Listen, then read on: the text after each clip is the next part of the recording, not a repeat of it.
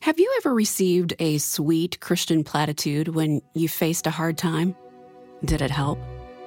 Tracy Lane, a Christian and a mom of two special needs children, has had to deal with that. So God doesn't hate me, and that's not based on circumstantial evidence, because if that's what we based it on, we could all come to that conclusion. Our lives are hard. We live in a fallen world. Okay, when I wanted him to rescue me from being a mom of two special needs kids, I really would have. But more than that, he's chosen to rescue me from eternity without him. So that's much more important than the temporary time on this earth. Tracy Lane and her husband Matt have been on a difficult journey. She's going to share that journey with us today on Family Life This Week.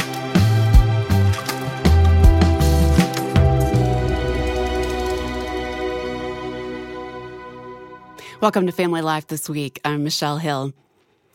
Every good and perfect gift. You've heard of that verse, right? It's found in James 1:17. Every good and perfect gift is from above, coming down from the Father of the heavenly lights, who does not change like shifting shadows. I just want you to ponder with me, what if every good and perfect gift is seen by the human eye as imperfect? It's like that Christmas gift. You know, in ninth grade, you remember, you were hoping for the video game system or the motorcycle, and all you got was that scientific calculator. Your parents knew that that's what you needed. And now, 20 years later, you see it is what you needed. Well, my friend Tracy Lane knows about those good and perfect gifts, gifts that she really didn't want, but gifts that God knew that she needed to form her heart more like his. You may have heard some of her story on this program before. Tracy's daughter, Annie, was born with half of a heart. Now, you would think that that's a really hard thing to work through, and that God would say, okay, with this next child, I'm going to give you an easy child. But that's not what has happened. Earlier this month, Davis was born to Tracy and Matt, their first son, their third child, and he has spina bifida and had to have surgery just 3 hours after he was born. I sat down with Tracy 2 weeks before he was born, and I asked her how difficult that was to sit in the doctor's office and receive, yet again, some hard news about the baby she was carrying. Here's Tracy. Since it was during the pandemic, Matt couldn't go with me.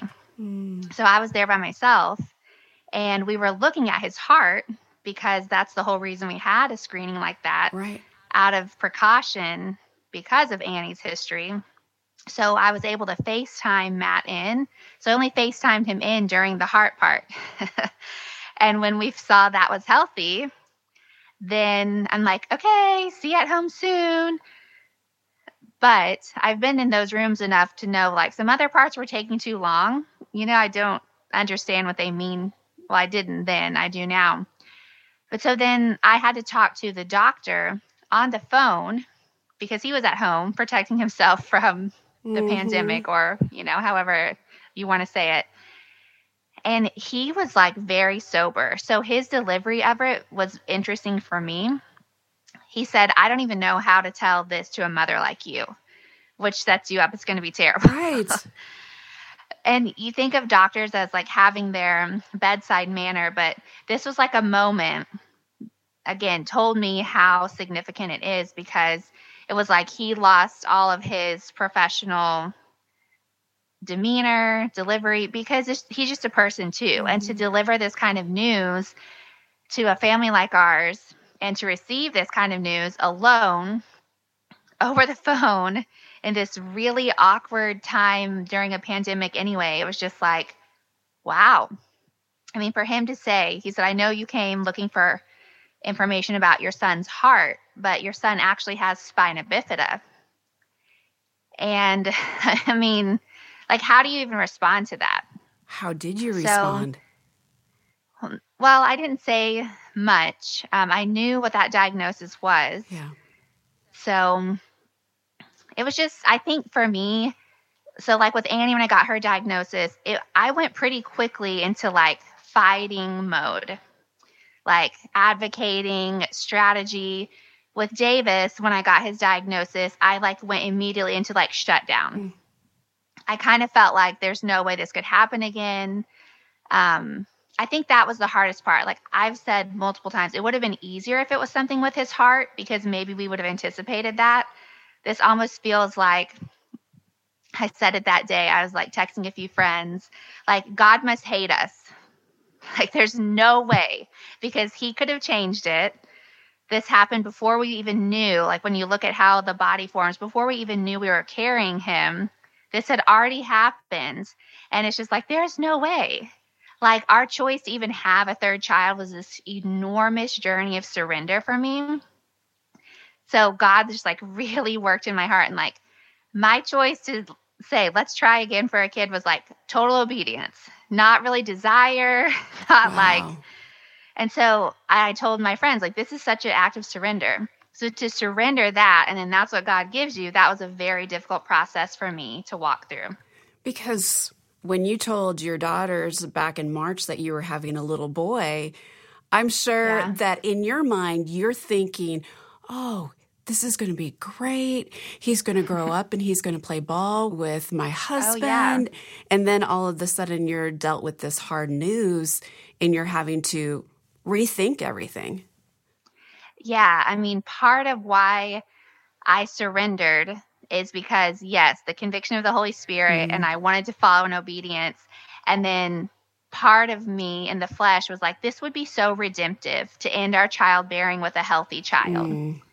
So let's go for that. Like, it's going to be so redemptive when this is all done, and it's not been redemptive right. in that way. Right.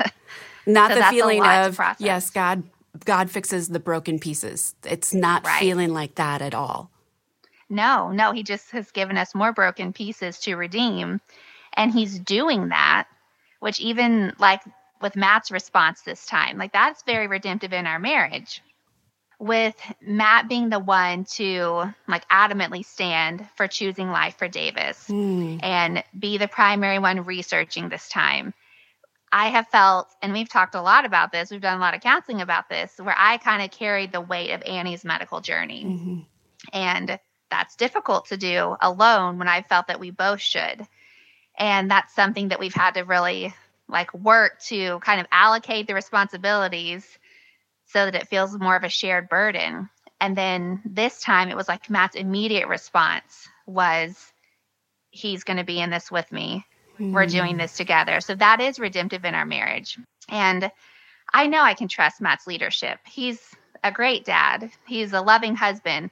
But to see him take that burden from me and be the one to proclaim it there was just, I mean, that changed even more my view of who I had chosen as a life partner and what he was willing to do for us.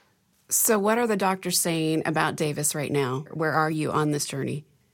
So in 13 days, we have a C-section scheduled, which will be new for me. I have never had a C-section. So that's something that we're doing for him that they think he needs to do.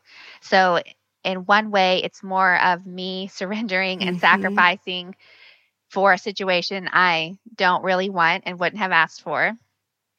And I mean, I feel like that's been this journey, you know, like, hey, who wants to gain 20 pounds? Like, I don't.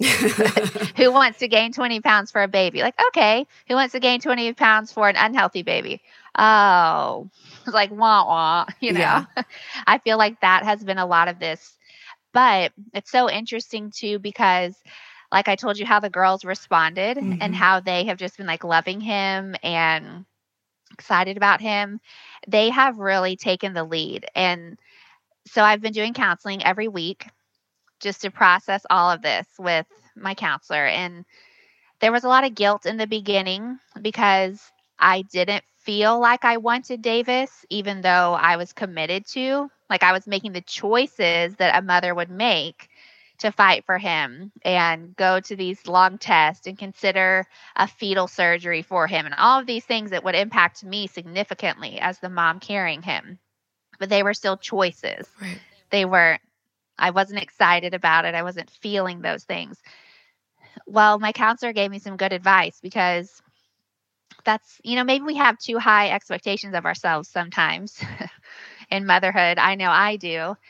And he said, that's not necessary. Like, you're making the choices, but you actually have two little girls who are feeling very excited. Mm. You have a husband who's very excited. Like, Matt's desire for our son never wavered based on this diagnosis, based on worries about the future. That never changed. And neither did Audrey and Annie's.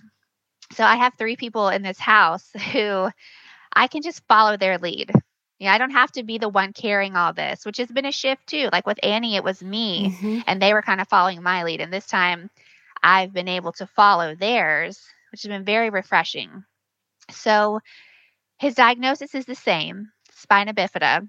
His prognosis is pretty promising based on the location of his spinal defect and the surgery that they are going to do within the first 24 hours he's born. Wow. And the place where he's getting care. Like, we already live in the place where we would have needed to come, which is just like another piece of God's provision. But the surgeon and the care team, every time we go to an appointment, they're very encouraged by what they continue to find. And so I hope that that is the case once he's born. You know, they always remind us there are limitations of fetal screenings.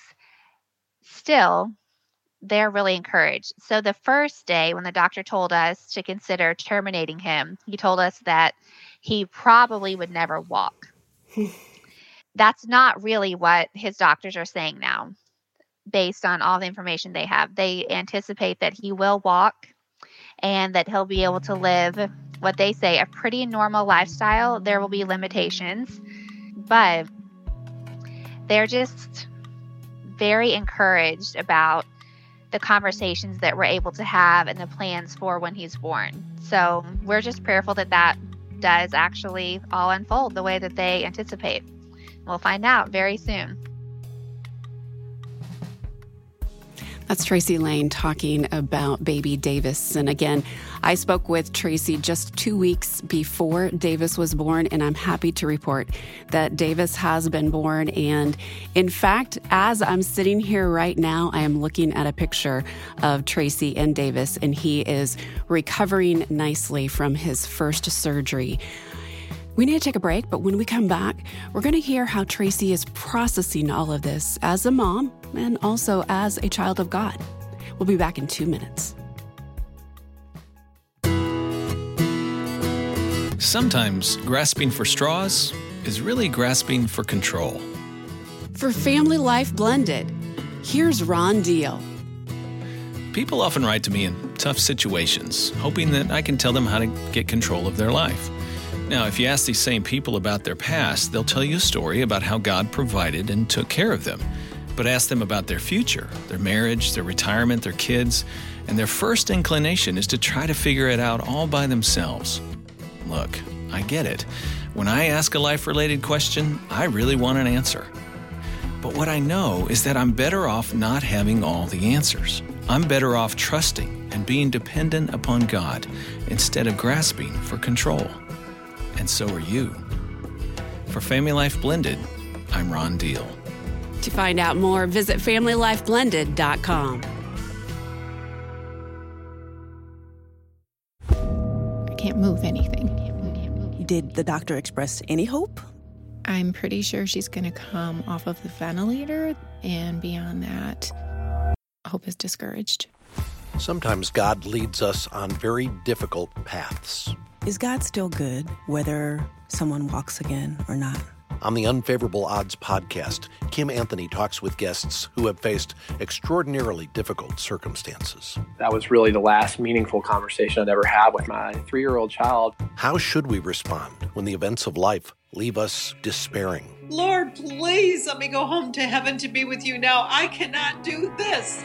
In the midst of our despair, there is still strength and hope found in Jesus. I heard that my worst nightmare had occurred, and it was so surprising to me what came out of my mouth. You can find the Unfavorable Odds podcast with Kim Anthony wherever you get your podcasts, or go to familylife.com/podcasts. Welcome back to Family Life This Week. I'm Michelle Hill. Today we are talking with Tracy Lane about her third pregnancy with her second special needs child. Here's part two of my conversation with Tracy. It sounds like this year, 2019, as you and Matt are discussing having another child, and you're going, I have to sacrifice. I have to give this over to God and let him rule my life.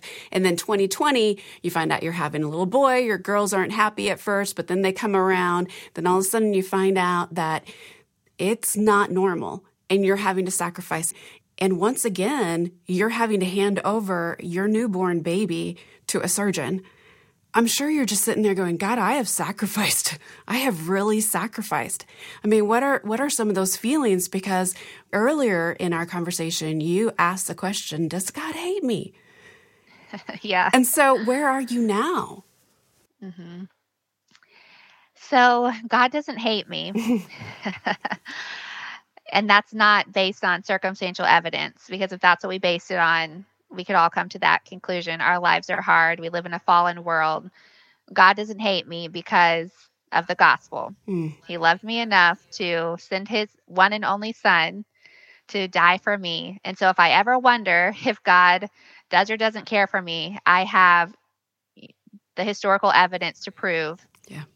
So, okay, when I've wanted him to rescue me from being a mom of two special needs kids, I really would have. Yeah. I mean, yes.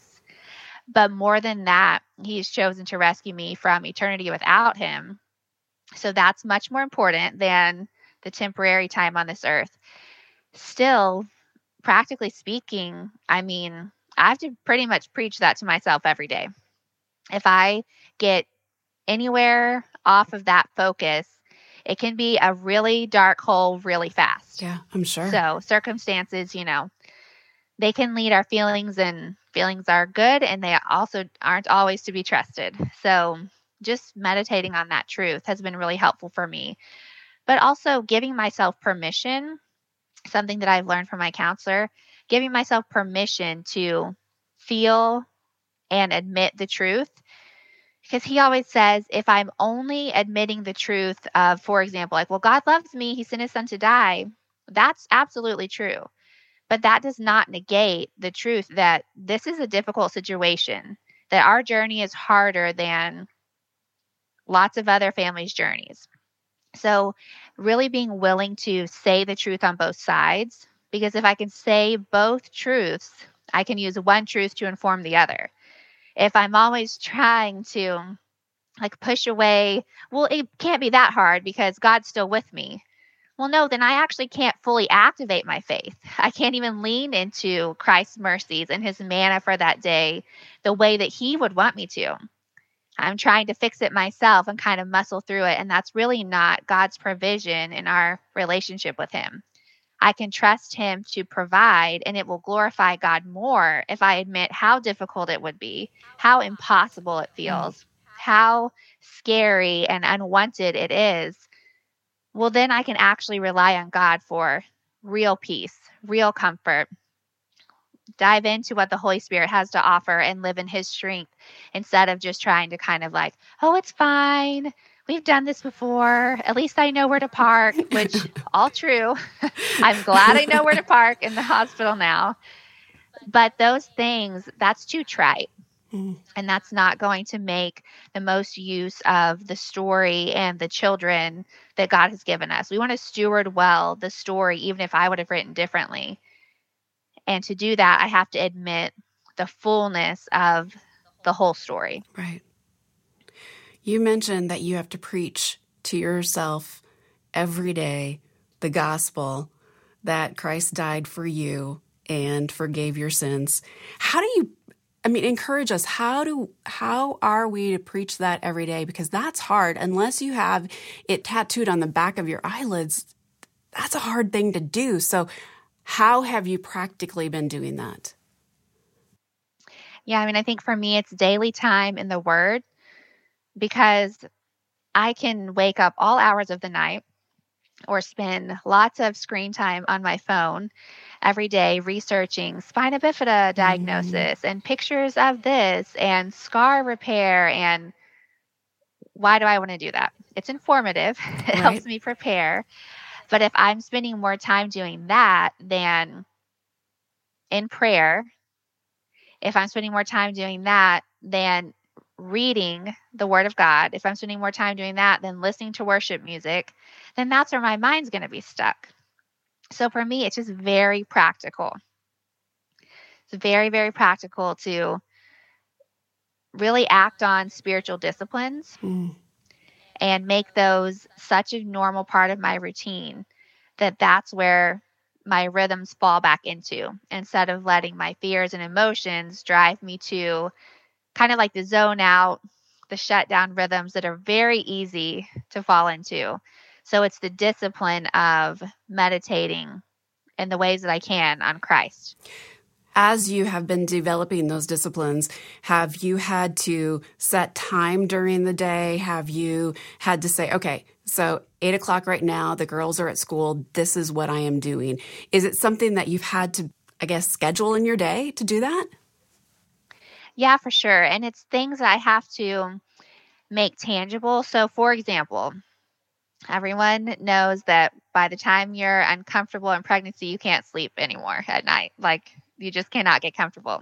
So for a while in the night when I can't get comfortable, my phone is on the nightstand charging. So just grab my phone, just scroll through whatever. I realized that was affecting me a lot. Yes, I was tired, but it was where my mind was going in the middle of the night. It would be hard for me to fall back asleep because then I would be anxious. Then I was fearful. Then I had read someone's blog way too long about something I don't need to read about because that's, you know, their story. That's not our story. So I made, this is just one example of a conscious shift. One way that I spend time in the Word is through a Psalter, reading one Psalm a day. So I actually put the Psalter, instead of downstairs on our coffee table, which is where I normally read it, I put it up on my nightstand. So in the night, instead of reaching for my phone, I can reach for that. And so being able to read that in the night, I still use my phone light. I try not to wake up Matt, but I'm spending time putting my mind on the truth of who God is and on the reality of another believer, David, wrestling with the goodness of God. And I can wrestle right along with him and have that truth speak to me instead of grabbing my phone, mindless, anxiety, fearful. That's not a road I want to go down. So just making some practical shifts like that have really helped me. I just have to keep it right there where that's what I'm going to reach for instead of something else. So are you becoming excited for this new little guy, for Davis, entering into the world? I am. I'm very excited. There was a shift for me at our 27-week appointment. And people like envision their ultrasounds and you're going to see your baby and it's so exciting. But what something is wrong with your baby, the only thing your ultrasounds look at is everything that's wrong. They're not looking at faces and profiles and look at those little toes. Like, no one's saying that anymore. They're measuring their brain ventricles and their kidney function, and you don't even know what you're looking at while they're looking at it with you because it's just so technical. But on our 27-week ultrasound, it had been the whole technical everything. I had no clue what they were showing me on his body, but, you know, something about how long his femur was. I'm like, great, what's he look like?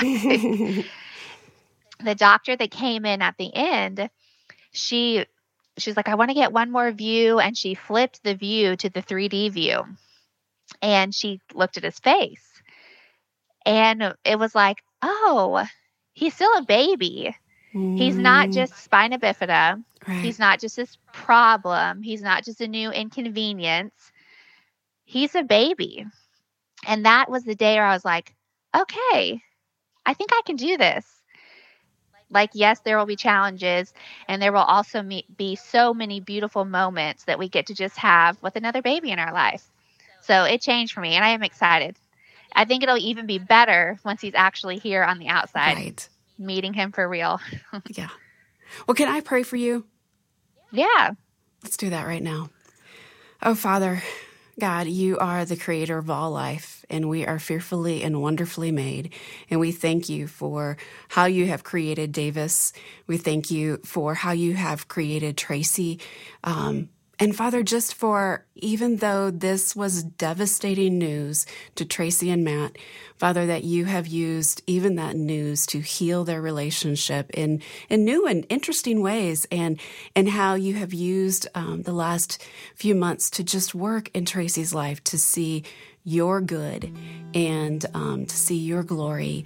And Father, we just pray for little Davis. We just pray for him in those 24 hours after he is born, Father, just for that surgery and for the surgeon's hands. And Father, we just pray that this little boy, we know he's going to be well loved.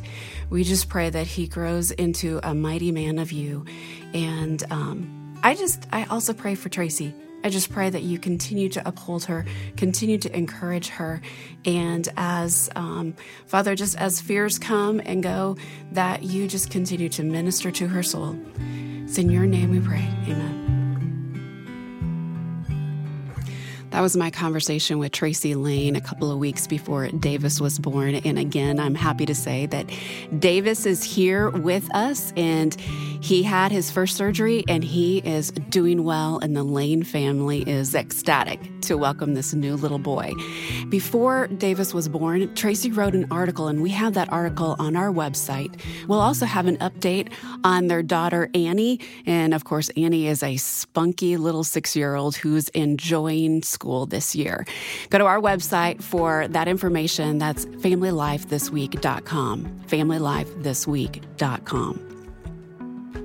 Hey, next week, Barbara Rainey is going to join me in the studio, and we're going to talk about how to make home the safe place to be, because right now, it's the place where most of us are most of the time. So I hope you can join us for that. I just love Barbara. I love her encouraging words and how she, in one way, is so practical, and yet in another way just keeps us pointing towards Christ. That's next week on Family Life This Week. Hey, thanks for listening. I want to thank the president of Family Life, David Robbins, along with our station partners around the country. A big thank you to our engineer today, Keith Lynch. Thanks to our producer, Marcus Holt. Justin Adams is our mastering engineer, and Megan Martin is our essential production coordinator. Our program is a production of Family Life Today, and our mission is to effectively develop godly families who change the world one home at a time. I'm Michelle Hill, inviting you to join us again next time for another edition of Family Life This Week.